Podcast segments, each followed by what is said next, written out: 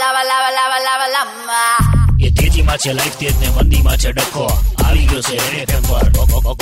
બકો, યા બકા કજીગા બદ ઝાપટ ઝુપટ યા ગગજકમ ઝાપટ ઝુપટ યા ક બધે.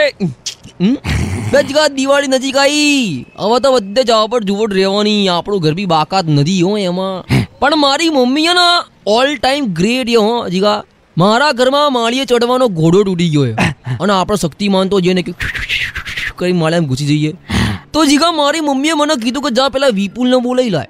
બે સખત લાંબો એ વિપુલિયો આમ આળસ ખાવા માટે હાથ ઊંચા કરે ને તો પંખામાં આવી જાય.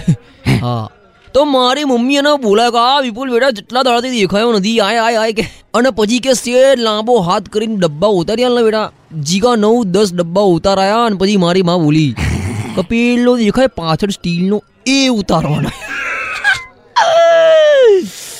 જીગા મને પર્સનલી મજા આવી ગઈ. એની મમ્મીએ છ કોડિયા લેવા માટે મને દોઢ કલાક લાલ દરવાજા ફેર્યો હતો. મારી મમ્મીએ હાટું વાળી દીધું my mother mom is great લખી રાખજે જીગા. જે દાડા આપણું શેર માર્કેટ હશે ને ત્યારે માળિયામાં જૂના શેરોની ફાઇલો પડી હશે. અને દિવાળીમાં એને સાફ કરવા માટે સ્પેશિયલી છાપામાં એડ આલીશું. કે વિશ્વની સૌથી રાપચીક ઓફિસના માળિયા સાફ કરવા માટે છ છ ફૂટના માણસો જોઈએ બાજુમાં રેફરન્સ માટે વિપુલનો ફોટો હાલ દઈશ. કે આટલો ઊંચો એમ. નહીં. શું કહે જીગા? અભિષેક બચ્ચન આવશે લાયો આખી લાયો. કઈ નહીં આવો તો સેલ્ફી પડાવીને કામે રાખી લેજે. એ તેજીમાં છે લાઈફ તેજ ને મંદીમાં છે ડખો. આ હતો રેડ એફએમ પર. બકો, બકો, બકો